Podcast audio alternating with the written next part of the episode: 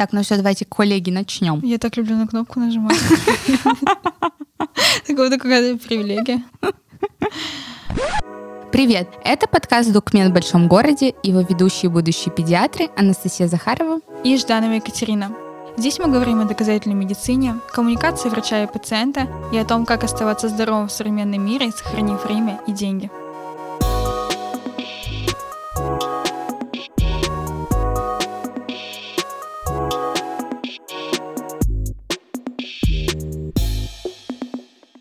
Дорогие слушатели, у нас сегодня очень необычный выпуск. У нас все необычные. Все необычные, но этот самый необычный, потому что этот выпуск мы записываем своими коллегами. И сегодня мы поговорим о скорой помощи в России, так как эта проблема актуальна, так сказать, для обоих сторон, как для врачей с точки зрения необоснованных вызовов, так и для пациентов, потому что необоснованные вызовы, соответственно, ухудшают качество оказания медицинской помощи. Да, полностью согласна. Ребят, привет! Расскажите, пожалуйста, немножко о себе. Меня зовут Минигалиева Регина, я студентка шестого курса педиатрического факультета. Я хочу стать анестезиологом-реаниматологом. В будущем, надеюсь, если поступлю. Если не поступлю, то пойду на скорую еще работать. Работаю на станции скорой помощи уже больше полугода. А, всем привет, меня зовут Зинович Никита, я студент шестого курса педиатрического факультета. Работаю на скорой уже два года, правда, на 0,5 ставки. Думаю стать урологом. Кайф. 0,5 ставочки — это самый лучший выбор, чтобы не работать суточки через суточки. Нас, Катя, вы уже знаете.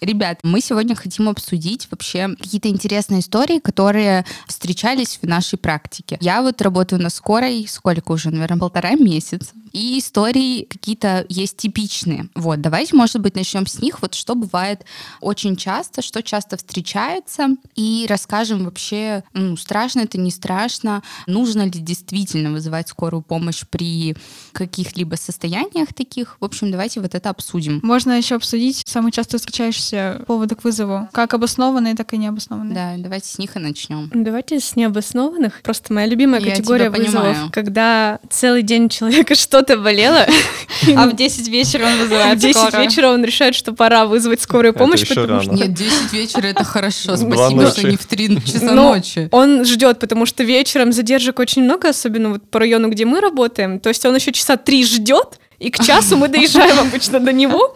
Это, как правило, температура 37 градусов, человек себя очень плохо чувствует. Очень плохо. Да, но он за 10 дней болезни ни разу не вызвал участкового врача, либо не дошел до поликлиники, до неотложной помощи какой-то другой. Он решил вызвать скорую, потому что ему плохо. Мое любимое это еще когда мужчина 30 лет, температура да, 37. Да. Они, 37, они, кстати, 5. очень болезненно температуру все переживают. Все это они мужчины такие. Доказанный такой не факт. Окей, да, температура на самом деле действительно очень частый повод к вызову, и надо сказать, что не всегда за этим скрывается только ОРВИ. Это может быть и проявлением пневмонии. Ну, температура, как она обычно, повыше. да, повыше, фибрильная, то есть она до 38 поднимается и сопровождается другими симптомами, такими как одышка, снижение сатурации, то есть когда к вам приезжают и меряют такой специальной штучкой на пальчик, на пальчик надевают, да, и меряют содержание, получается, кислорода в крови. Вот. Хочу, кстати, отдельно сказать про детей, что родители тоже часто пугаются температуры у детей и тоже могут вызывать скорую. Но как со взрослыми, так и с детьми, мне кажется, тут все дело обстоит абсолютно одинаково. Мне кажется, вот единственный верный вариант это просто пойти в поликлинику или понаблюдать. Кстати, мне кажется, это очень важно, что в первые там три дня условно температура может быть там каким-нибудь единственным симптомом какого-то заболевания. То есть все заболевания начинаются одинаково, и температура может как бы сопровождать. И даже если вы приведете ребенка, допустим, или сами придете в поликлинику в первый день болезни, то как бы ничего вам особо-то сказать и не смогут, потому что нужно понаблюдать в динамике, что да. будет происходить с болезнью. Чтобы клиническая картина развернулась, иначе вам просто будет нечего сказать. Да. Вот, кстати, Регин, ты сказала, что вызывают там, например, на температуру, и вот как Настя сказала, что многие заболевания начинаются с температуры.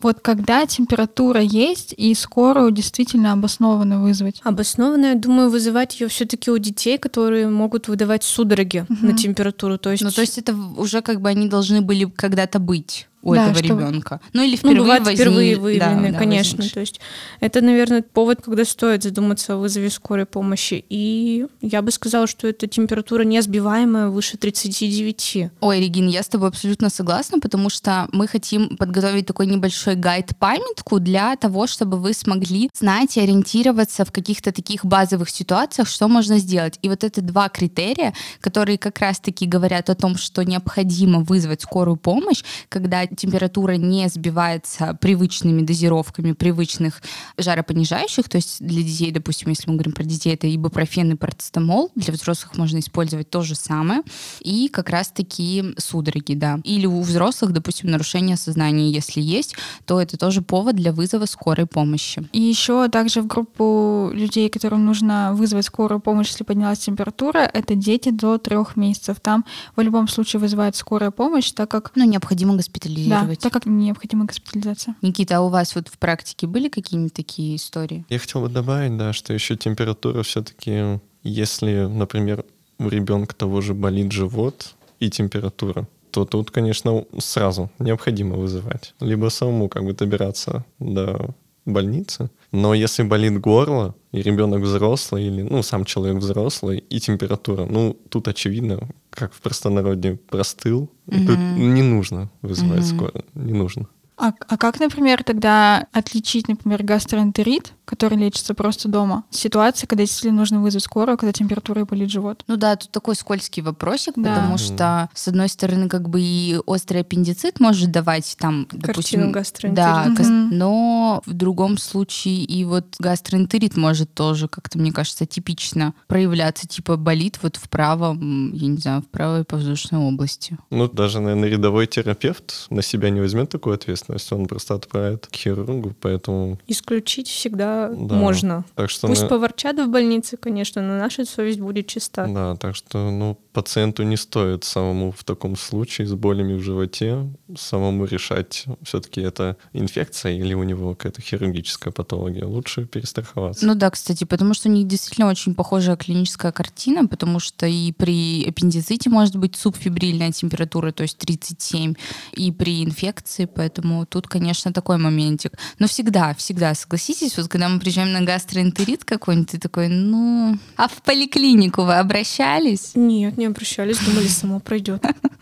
Да, у нас, кстати, был вызов, а, была достаточно взрослая девушка, ей было лет 20, это было 3 часа ночи, конечно же, 3 часа ночи. У нее 3 дня болел живот, и она такая, ну, только вот сейчас решились вызвать. А в поликлинику вы обращались? Нет, нет, зачем? Ну вот знаете, нас вызывали на повод отек квинки. Мы по срочности доехали, быстро пришли, начинаем, ну, расспрашивать. Вдруг был какой-то аллерген, который способствовал отеку квинки. Он говорит, я не могу дышать, у меня все заложено буквально в горле. Че сопли?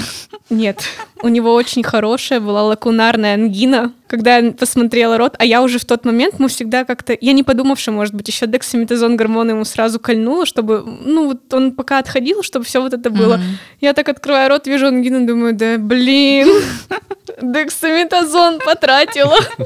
Думаю, ну ладно, отек хоть немножко ему снимет, полегче будет дышать. Я говорю, за антибиотиками идите к врачу, это не наша прерогатива. Кстати, кстати, да. Вот приезжаешь, и все хотят Справку. волшебный... Нет, справку, да-да-да, кстати, справку. Волшебный укол, чтобы вот мне получше стало. Можно мне укол? Да, это такая проблема, то, что пациенты вызывают скорую, думают, сейчас они выпишут мне больничный, Мгм. Рецепт на лечение, антибиотики. Да, рецепт Да.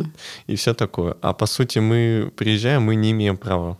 Сейчас вообще ничего не оставляет Да, скорая да. помощь. Вообще нельзя писать ничего. И что мы делаем? Мы просто вызываем того же терапевта. Да, который не оставляет. приходит на следующий день. Ну нет, Ну, это- Оставляет приходят. актив. Да. Да. А пациент мог сам изначально позвонить в поликлинику, Да. вызвать терапевта. Или того- прийти. Резу- Прийти да, в поликлинику, это еще например. лучше.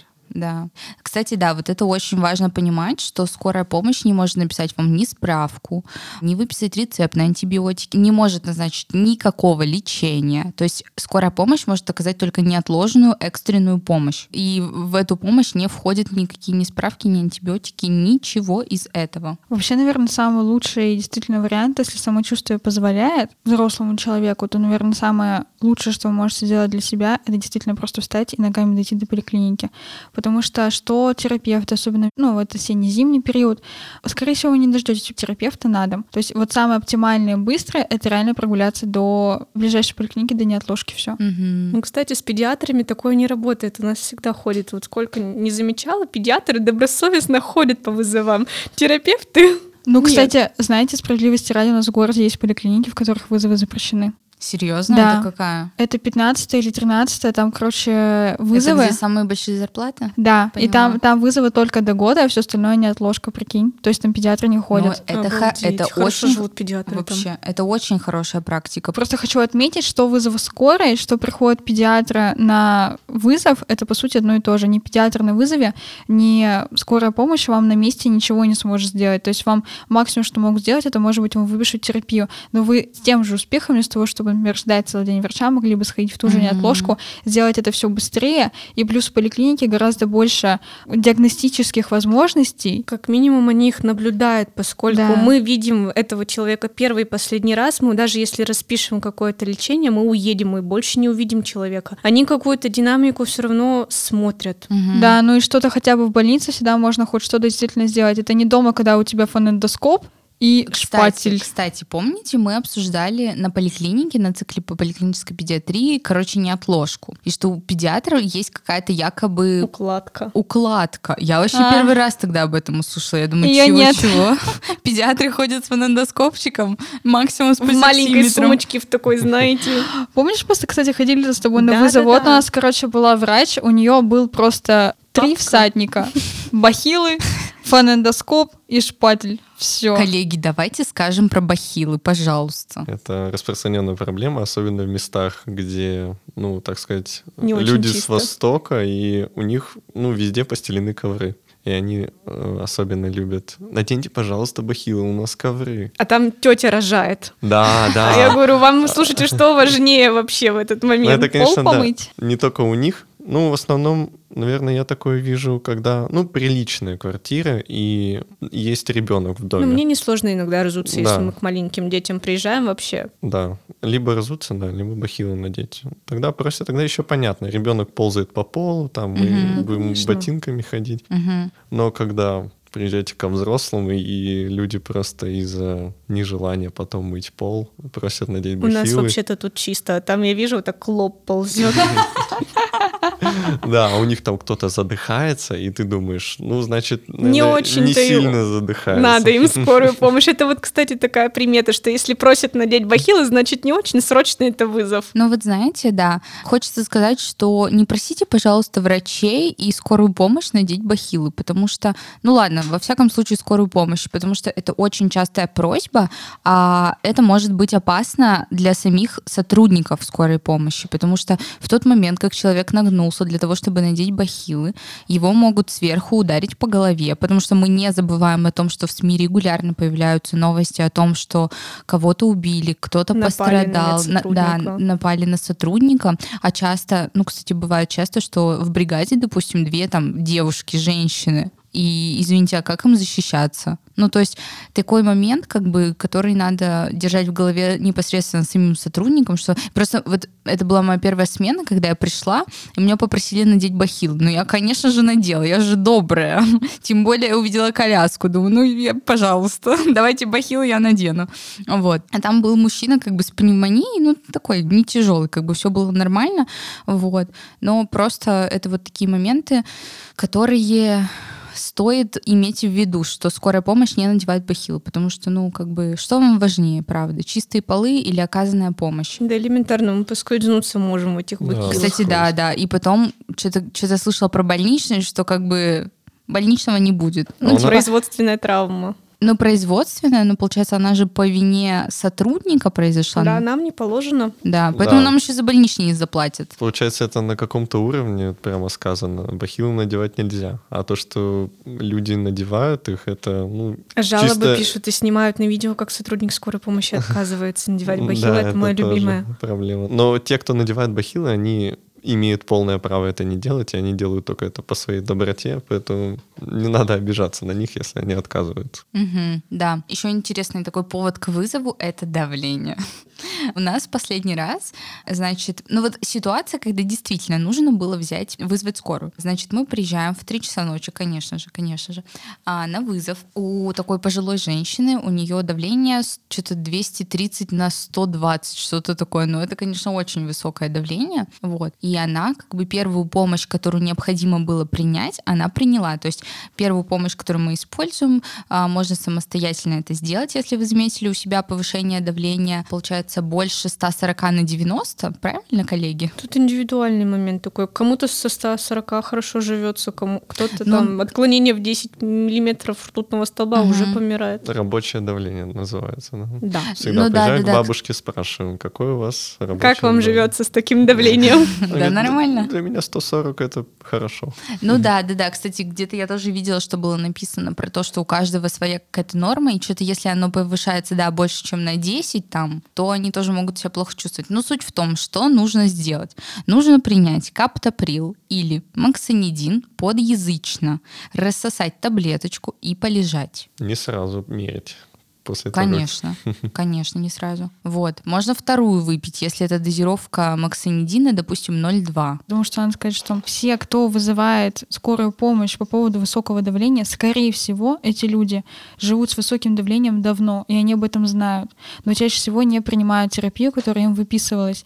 Хочется напомнить в очередной раз, что терапию нужно принимать всегда, пожизненно, а не тогда, когда давление повысилось. Раз Не- в месяц фуросемид выпей Да. нормально. Да, да, э- это вообще это классика. помощь. Вот так делать нельзя. Если вам реально выписали таблетки от высокого давления, вы их пьете пожизненно. Да, это важный момент, кстати. Я вот хотела рассказать тоже историю, которая меня очень разозлила. Вот тоже мы приехали на вызов, значит, время вечер.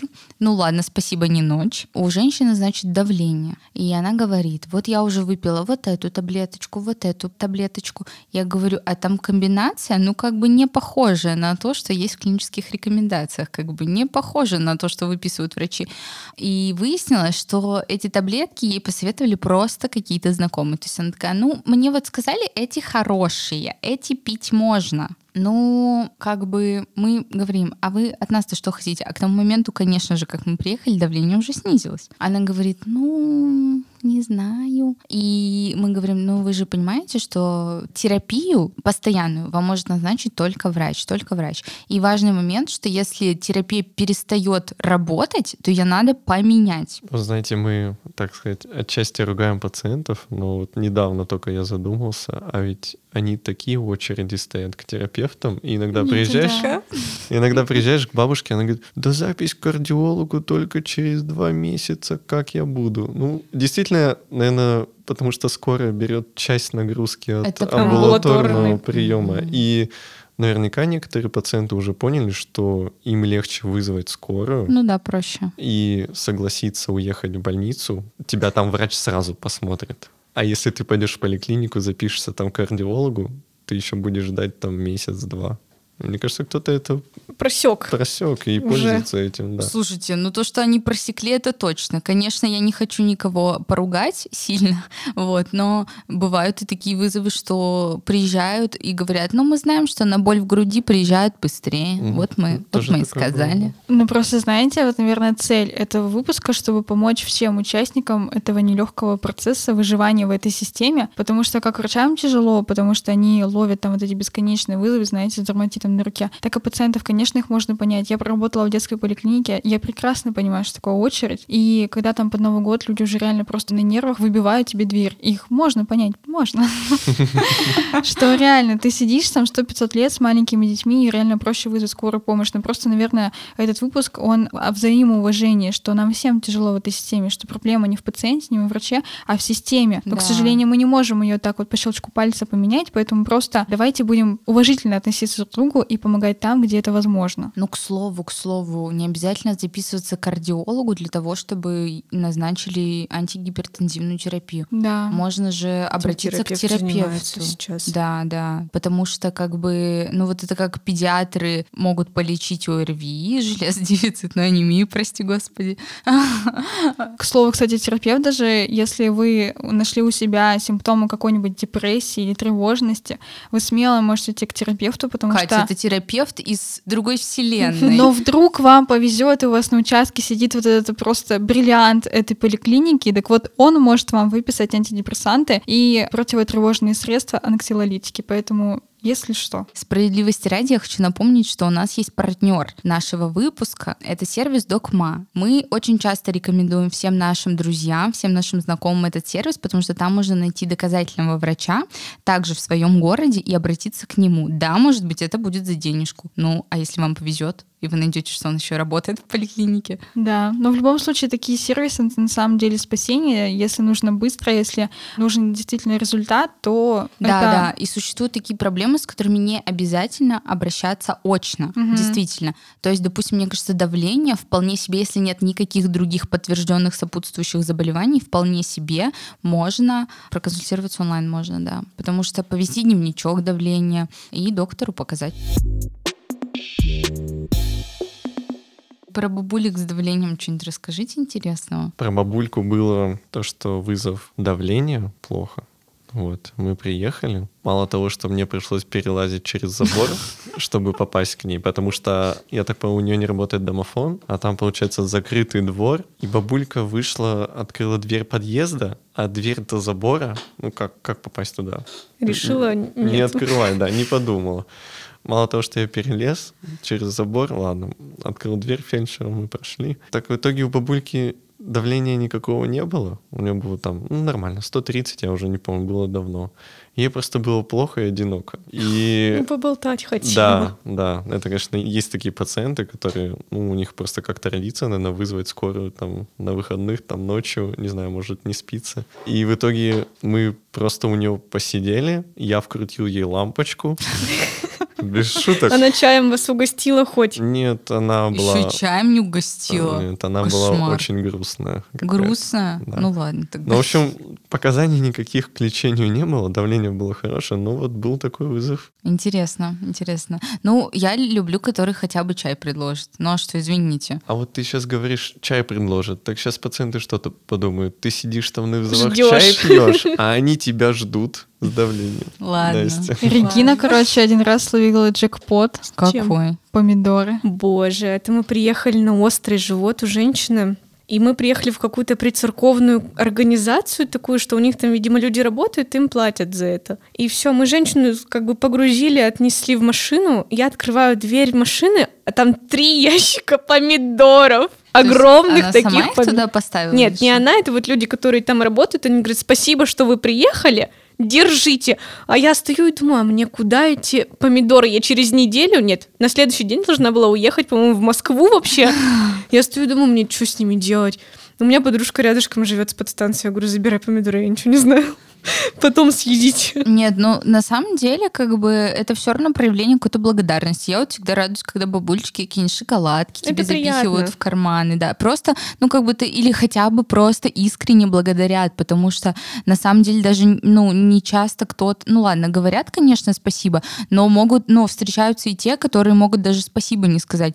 И ты думаешь, ты приехал Еще на какую-то... недовольные Да, недовольные остаются. Конечно, это чаще встречаются, когда вызывают на без сознания в подъезде. Ты приезжаешь, там какой-нибудь алкаш, который говорит, а вы зачем приехали? Я вас что, звал? А вот, кстати, знаете, у меня недавно коллега выезжал, тоже в подъезде плохо стало у человека, сантехника, они ну, ходили, проверяли оборудование, у него эпистатус случился Ага. впервые в жизни. В подъезде человеку плохо, они приехали, а кто-то из умных людей догадался ему ложку в рот, короче, запихнуть, чтобы он, видимо, себе там ничего не прикусил, и по итогу он всю небо ему раздеребанил этой ложкой. И сделал еще хуже человеку. Там у меня коллега, он говорит, у меня слов не было просто на то, что вот зачем. Ничего не надо сувать в рот, если у Да. человека Да. припадок. Поверните его на бок просто, Да, чтобы он не повернуть на бок задохнулся. и постараться подложить под голову что-то мягкое, потому что голова у них тоже как бы двигается в разные стороны, и Мгм. он может удариться, особенно если он лежит там на бетонном полу.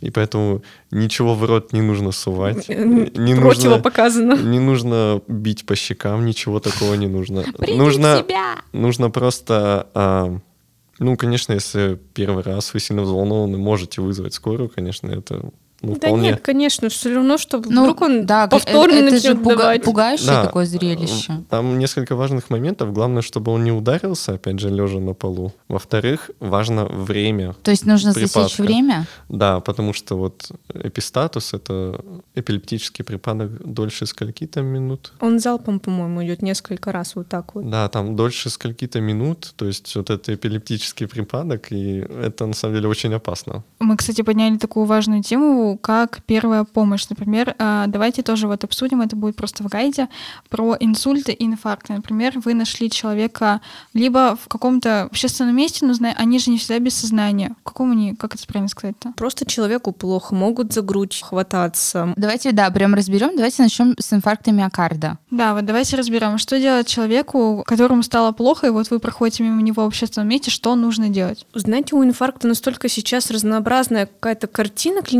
что живот может болеть. Просто жалуются на живот, снимаешь кардиограмму, а там инфаркт миокарда вот с этой кошачьей спинкой, как нас учили в университете. А человек вообще живот, говорит, болит, вообще ничего не могу ни есть, ни пить. Так что тут, ну, из общественного места мы в любом случае забираем на госпитализацию. Тут уже вопрос в том, на что жалуется, наверное, человек, и насколько ему плохо и тяжело. Может быть, безболевая форма, опять же. Мгм. А как может помочь человек, который просто, вот, например, был в этом общественном месте, увидел, что человеку плохо, что нужно делать? В рот мы ничего не суем, но вот а как Ну, помочь? плохо, плохо в плане, что он потерял сознание. или Да, ну что? давайте вот разберем. Может потерять сознание, а может просто схватиться за сердце. Ну, на потерю сознания, Ну, на я не потерю знаю, тут ничего не Приток сделаешь. свежего сразу, воздуха сразу только, да, вызываешь, и какое-то все. Скорую вызываешь. Ну, если, допустим, он, не знаю, на пешеходном переходе упал, ну, конечно, его желательно в Оттащить безопасное за место. Ну так, самое очевидное, из холода в тепло, да, свежий воздух, чтобы, наверное,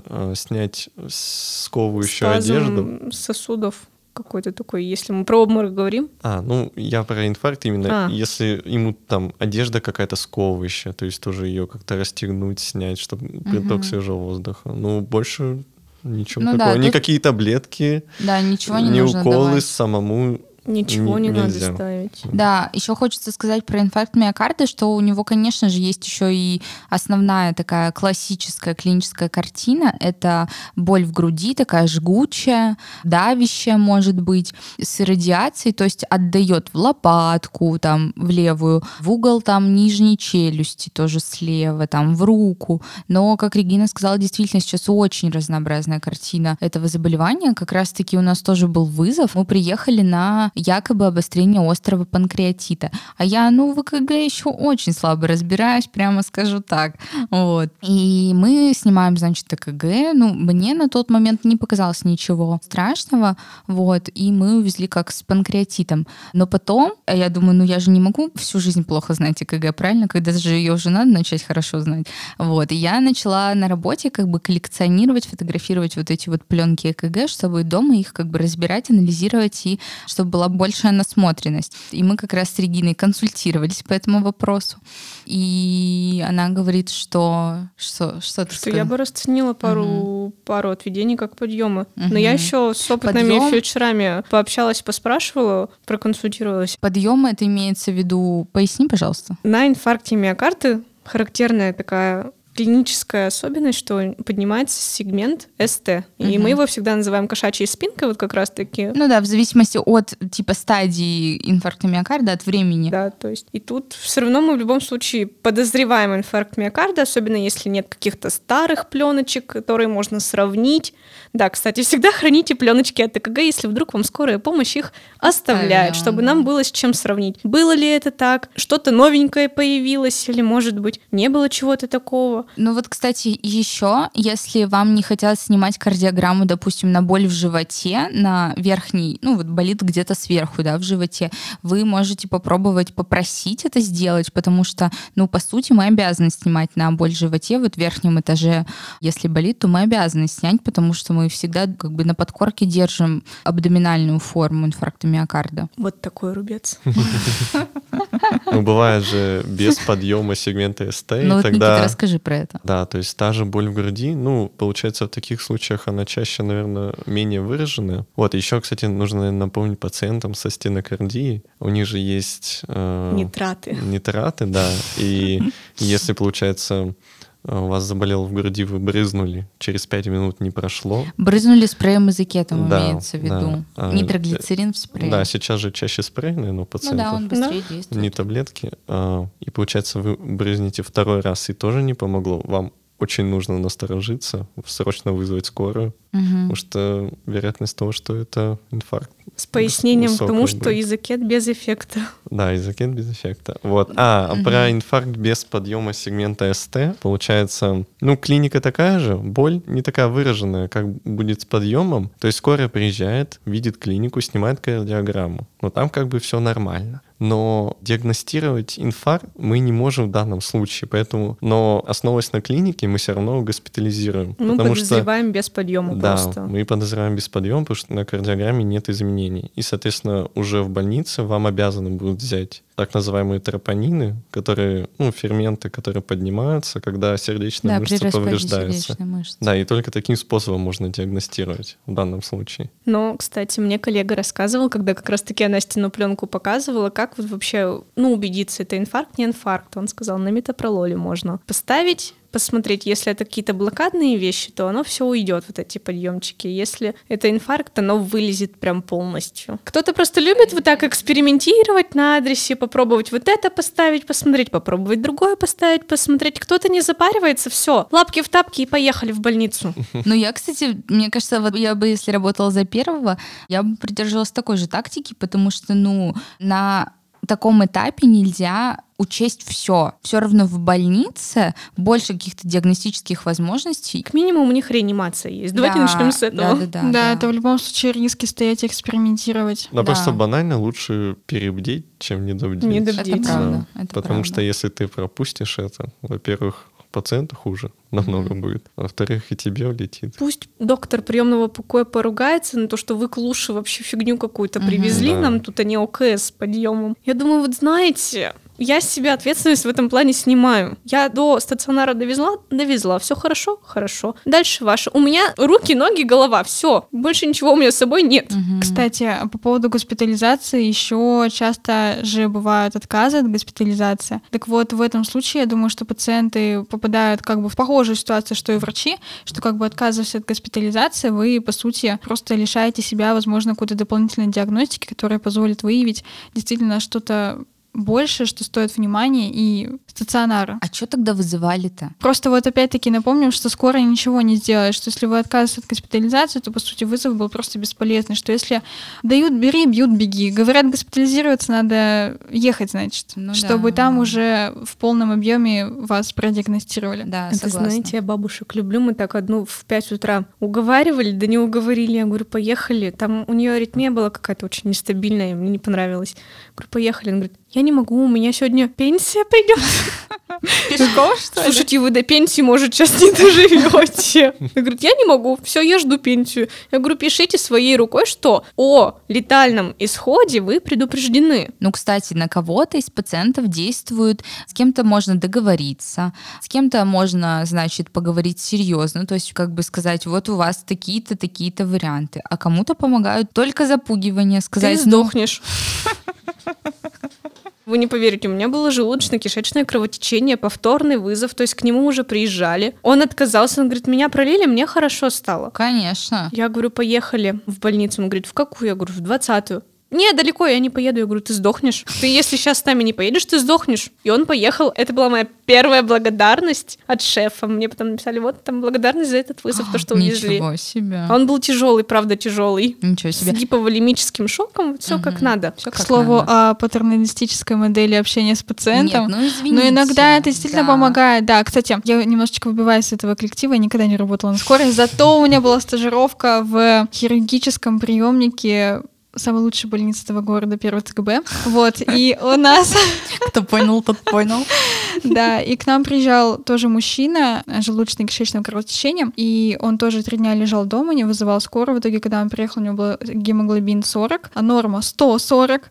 Так вот, мужчина тоже отказывался от промывания желудка, и в итоге мы, когда повезли его на КТ, у него случилось а, вот это, вы знаете, опять-таки, как из учебника, рвота фонтаном, Кофейные гущи. кофейной гуще там Господи, там весь аппарат КТ был в его кофейной гуще, реально. Мы вообще просто были в шоке. Поэтому, дорогие пациенты, если вас зовут на госпитализацию, если вам плохо, то лучше, опять-таки, наверное, вызвать скорую, понимая, что до амбулаторной службы вы не дойдете. Короче, если честно, вот у меня сложилось впечатление вот за все время работы, что существуют какие-то просто два лагеря. Те, кто вызывают на всякую ерунду, и те, кто не вызывают Тянут просто до до, пос- последнего. Просто до последнего. Вот я сразу вспомнила историю, как мы увезли ребенка с желудочно-кишечным кровотечением. Блин, ребенку было... ну, Три годика, по-моему, ты ну, говорила. ну или да, вообще в общем, не- небольшой, конечно, был ребенок. И мама сказала, что ну, мы приезжаем, он бледный. Ну, как бы бледный и бледный. Мы еще сначала так, ну, нормально, ладно, сейчас увезем. Вот. Потом а, мама показывает фотографию подгузника, и там просто, ну, не понять, что это кровь, очень сложно. И она говорит, такое продолжается 4 дня. 4 дня. В этот момент просто мы смотрим друг на друга и такие, это жесть. Э, В общем, суть в том, что мы даже не смогли вколоться, то есть нам необходимо поставить внутривенный доступ, мы даже не смогли вколоться, потому что вен просто нет, их просто не было. Всегда, когда есть какие-то действительно такие настораживающие симптомы, ну как вот рвота, допустим, с кровью у ребенка, да даже у взрослого, или кал, который просто с кровью, Или Ну, черный. да, или черный не может настораживать. Я не знаю, для меня это очень непонятно. Вот. Но мы, конечно, довезли этого ребенка, но нас встречала просто бригада реаниматологов. И даже реаниматологи не смогли вколоться и унесли этого ребенка просто в реанимацию на руках. Поэтому такие ситуации тоже могут быть очень опасны, очень опасны для ребенка. Кстати, хочется сказать, если для пациентов время от вызова, знаете, что отнимает? Когда ты приезжаешь, и документы у них где-то там. Да, где-то там далеко лежат в курточек, в сумке. Там стулья ты постоянно просишь. Пожалуйста, вот э, кто слушает, скоро приезжает обычно два человека, Мгм. если особенно вечером. Пожалуйста, приготовьте сразу документы, стулья. То есть э, это будет лучше для вас, когда приедут вра- Быстрее. Да, да, быстрее, врачи. кстати. Вас не будут просить там ходить до курточки, до сумки, доставать это все, приносить стулья. То есть вы сразу сядете, и вам сразу начнется оказываться помощь. Кстати, да, это очень хорошее замечание, потому что действительно такое встречается, но мне кажется, все равно по большей части пациенты все равно у них хотя бы документы, вот они подготовлены. Ладно, Ну, со не у всех. Ну, не у всех, да. Ну, да. есть прям, слушайте, некоторые настолько подготовленные. Дедушка нам два стула уже подготовил, то есть он, Он, нас наверное, не ждал. первый раз. Он нас ждал. Вот документы все в стопочке со всеми выписками лежат. Два стульчика нам сделаны. Старые кардиограммы лежат. Умничка, зайчик вообще. Молодец, молодец. Вот пример, как готовиться к тому, что к вам приедет скорая помощь. Желательно еще чаек, чаек.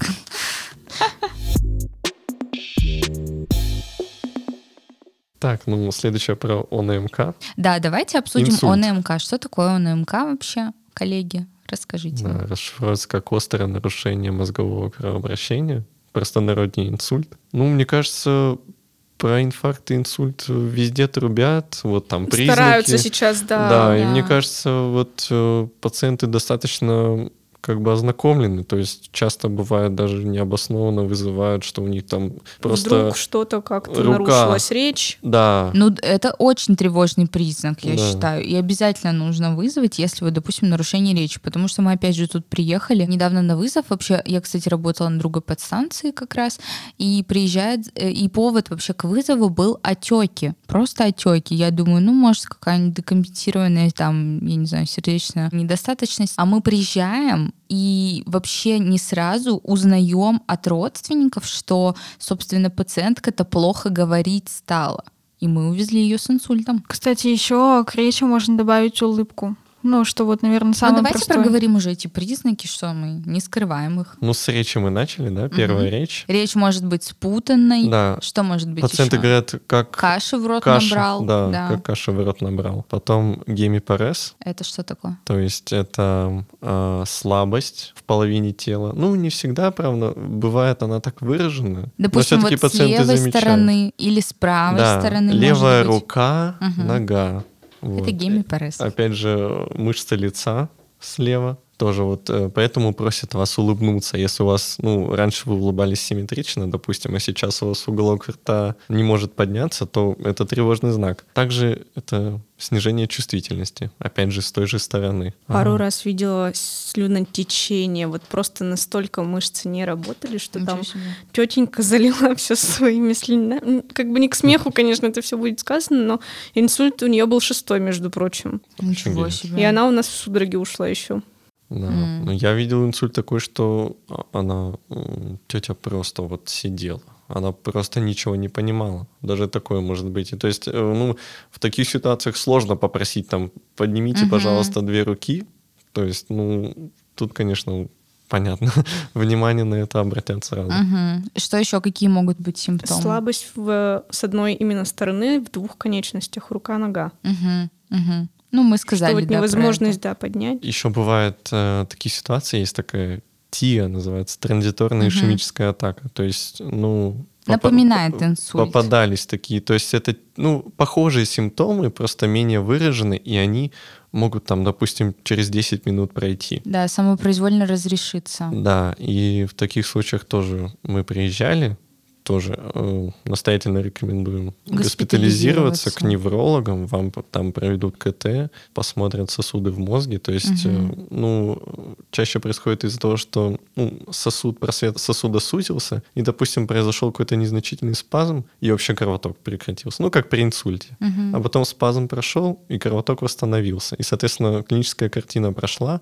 но мы же не хотим это довести до полноценного Конечно, инсульта, конечно. поэтому лучше надо полечиться. Мгм. Ну вот говоря о диагностике инсульта, да, сейчас даже в метро висят везде вот эти вот вывески, как нужно действовать. И вот и в английском есть такая аббревиатура Be Fast. Мы все прикрепим, поэтому вы будете знать, как реагировать в такой ситуации. И вот что-то я еще хотела сказать про инсульт. Кстати, инсульт обычно вызывает либо м, артериальная гипертензия, то есть на высоте артериальной гипертензии может случиться инсульт, то есть при высоком давлении, вот, или при какой-нибудь тромбоэмболии. Кстати, опять-таки хочется сказать, что лучшая профилактика инсультов и инфарктов, если у вас есть уже повышенное высокое артериальное давление, то это постоянная терапия. Никогда с нее не слезать и ни в коем случае не начинать принимать терапию как бы по наитию. Поднялось и выпил, не поднимается, ну и не пью. Вот Да, да. Так не надо Такое делать. очень часто встречается. Конечно. И я просто не понимаю, это либо, ну, конечно, это у старших людей чаще, я не понимаю, это, ну, сами бабушки, дедушки так плохо слушают, или им врачи так плохо объясняют? Никит, вот знаешь, я тебе расскажу конкретный клинический кейс. Вот если свою бабулю я уговорила пить на постоянку таблетки от давления, и она со мной согласилась. Но дедушку я не могу говорить вообще никак. То есть он в это не верит. Вот знаете, какой самый главный у него аргумент? Вот у него был какой-то эпизод вот прям регулярного повышения давления, ну типа в течение недели.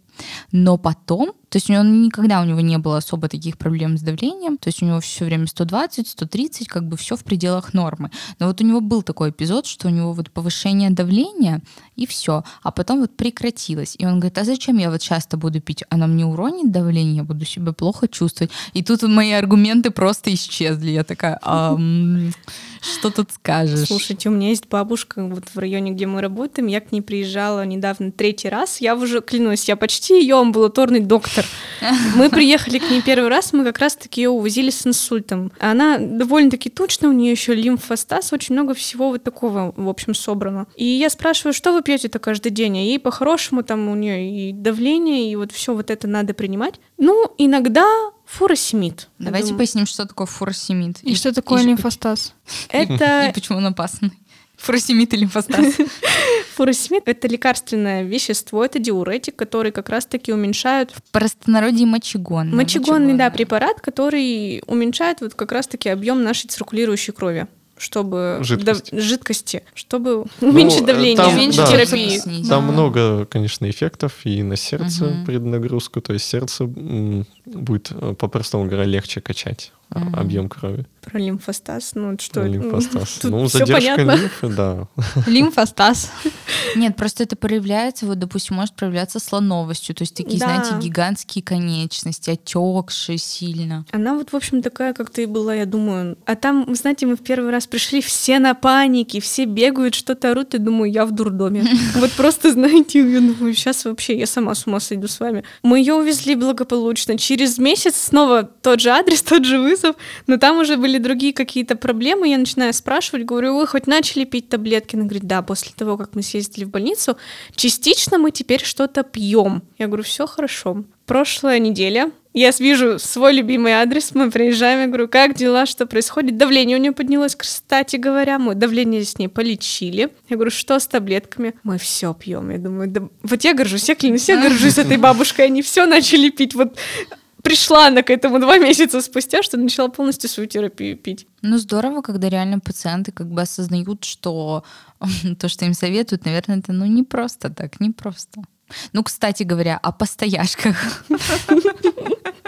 У нас тоже вот про эту женщину ходят просто легендарные слухи. У нее неконтролируемая бронхиальная астма, и, по-моему, мы эуфилин ей ставим просто без разведения. Просто ставим. Вот. И у нее одна единственная вена, в которую все попадают, там уже просто дорожка от, эт- от этих иголок. Вот. И я думаю, нет, ну вот нет, чтобы пойти там, я не знаю, к пульмонологу. Терапевту. Я был у похожего, он говорит, «А я не могу к нашему попасть. Опять Блин, ну вот долго. знаете, меня очень расстраивает, что люди не до конца осознают ценность своего здоровья и не могут заплатить денежку за то, чтобы сходить к платному врачу. Ну, Но это- денежка — это, это- скользкий вопрос. Это Да. ско... Нет, я Да. ничего не говорю. Ну просто если знать, как искать. Ну вот я не хожу вообще в поликлинику. Ну потому что я как бы я объективно все понимаю, что не все хорошо, не все хорошо. Но если нет как бы других вариантов, окей, окей, надо сходить. Но хочется сказать, что все-таки, если вы ни разу не были в поликлинике, то стоит сходить хотя бы один раз, потому что Ну а, вообще там я... диспансеризацию Диспансеризация предлагают. меня, вот я зашла в неотложку, меня отправили так по прямой дорожке сразу же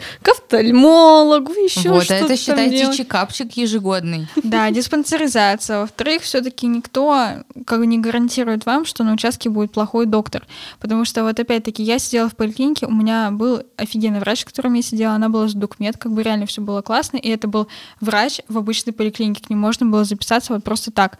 И еще, кстати, вспоминая Ну ладно, А, я не всех девчонку- хейчу, честно. Девчонку, которую я подписана на в Инстаграме, она тоже документ-врач, она сидит в поликлинике, она, правда, зарабатывает баллы в ординатуру, но есть шанс, пока она зарабатывает себе эти баллы, к ней попасть реально просто бесплатно, вы получите хороший результат. Поэтому нужно хотя бы сходить в поликлинику, Ну да, хотя бы разузнать, что там как. Да, хотя бы попробовать. Да ну, Никит, ну скажи, что ты там хотел сказать про то, что я сказала. А, да, про то, что платно, ну, да нет, конечно, согласен, ситуация, по сути, вынуждает из-за такой системы, то, что Ну да. помощи ждать очень долго, просто, а ведь медицина бесплатная. Нет, вот Но Никто это да. палка о двух концах. Конечно, конечно. никто не У спорит. каждой системы свои минусы и Да. плюсы, и, соответственно, Да-да-да. вот у нашей вот такой минус. Ну, что тут сделаешь?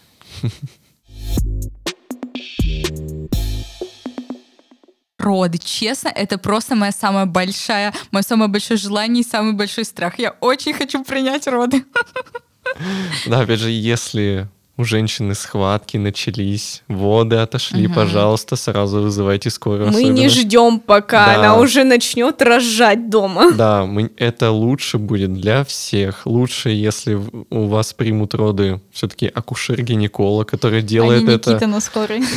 Ну, а Никитка-то, ну, Никита принял отлично. Нет, лучше э, расскажи нам эту историю. Ну, соответственно, я просто хочу сказать, что у врача больше опыта, если Да была и бы... возможностей. И, и, конечно, возможностей. Конечно, Там конечно. и Там ре- анестезиолог, реаниматолог. Да, там, если что. если что, ребенку, вот вдруг ребенку плохо, э, там у него был, я не знаю, ну, короче, хоть что может быть с ребенком. Я Да. вообще-то целый Много год почти причин. в роддоме проработала. В общем, с ребенком может быть все, что угодно. Вдруг он там в гипоксии, то есть у него недостаточно кислорода. А если его надо реанимировать, что, как это сделать в условиях скорой помощи? Если что, никак.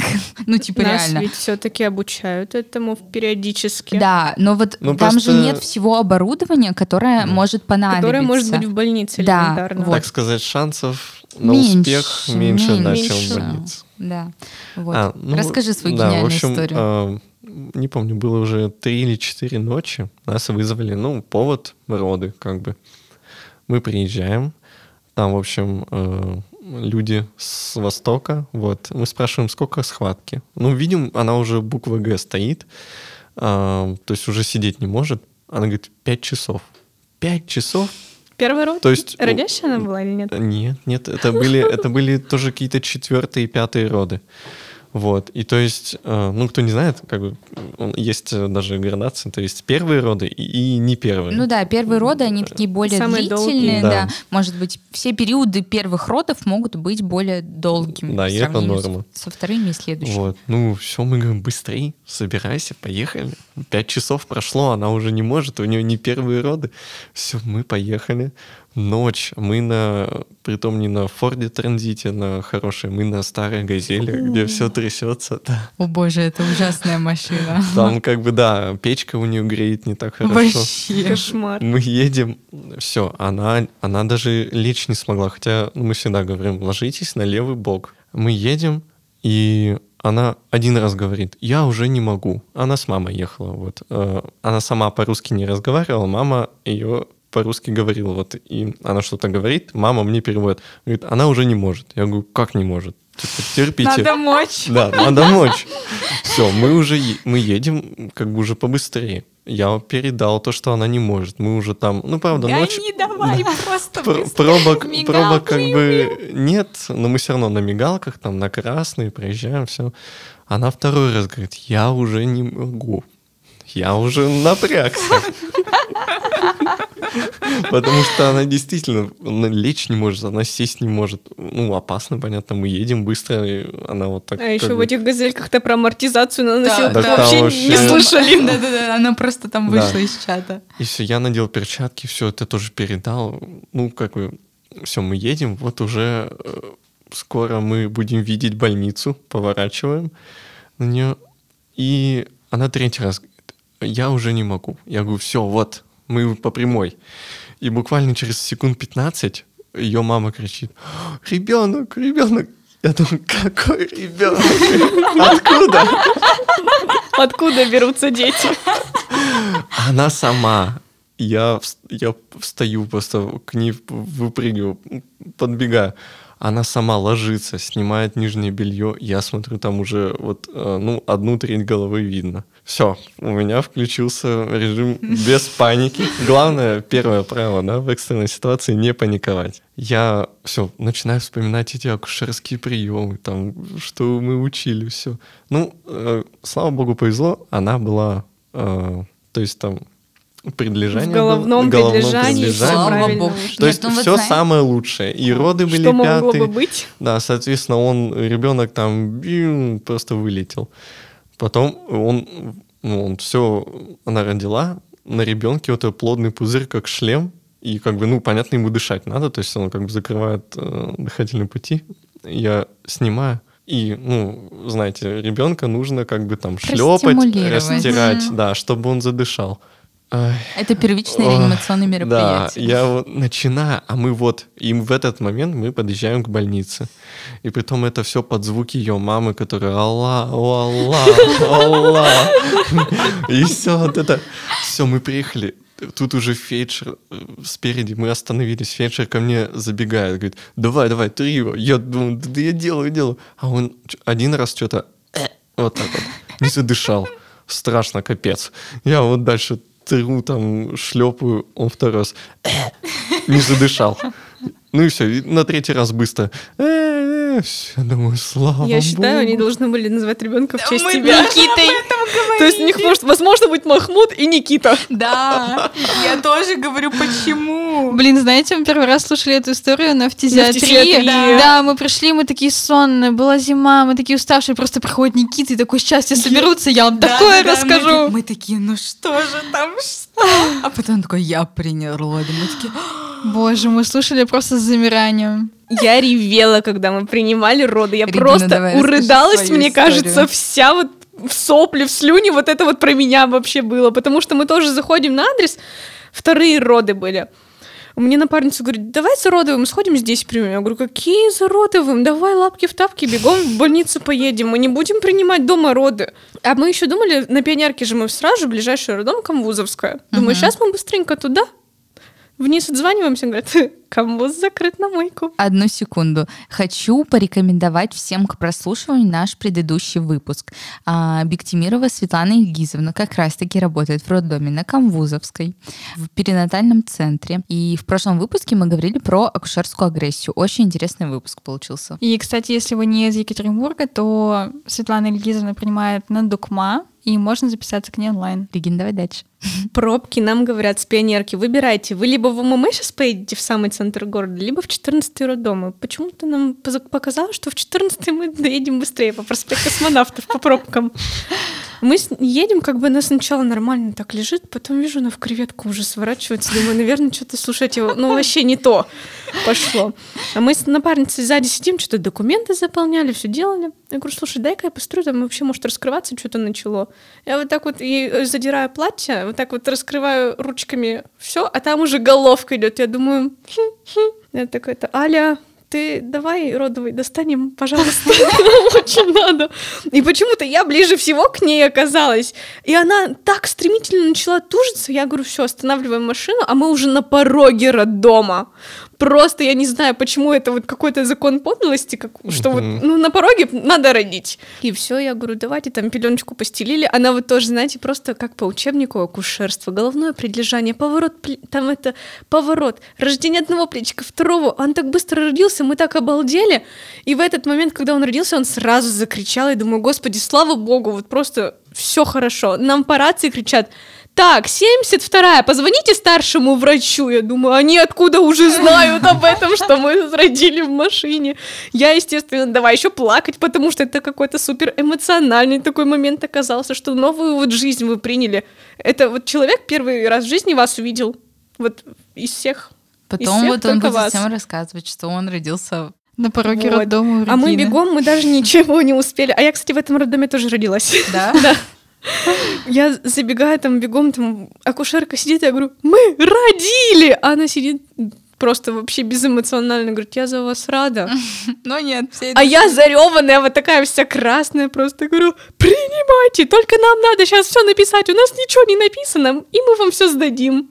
Но все хорошо с ребеночком было, меня Слава это порадовало. Богу. Слава богу. Ну, справедливости ради, а если это какие-то осложненные роды, там клинический узкий таз или что-нибудь еще, ну и не, и не родят они сами. Вот, поэтому это только какие-нибудь роды в головном предлежании и стремительные. Вот тогда да, тогда есть возможность. Когда все по учебнику. Да, родиться прямо в машине.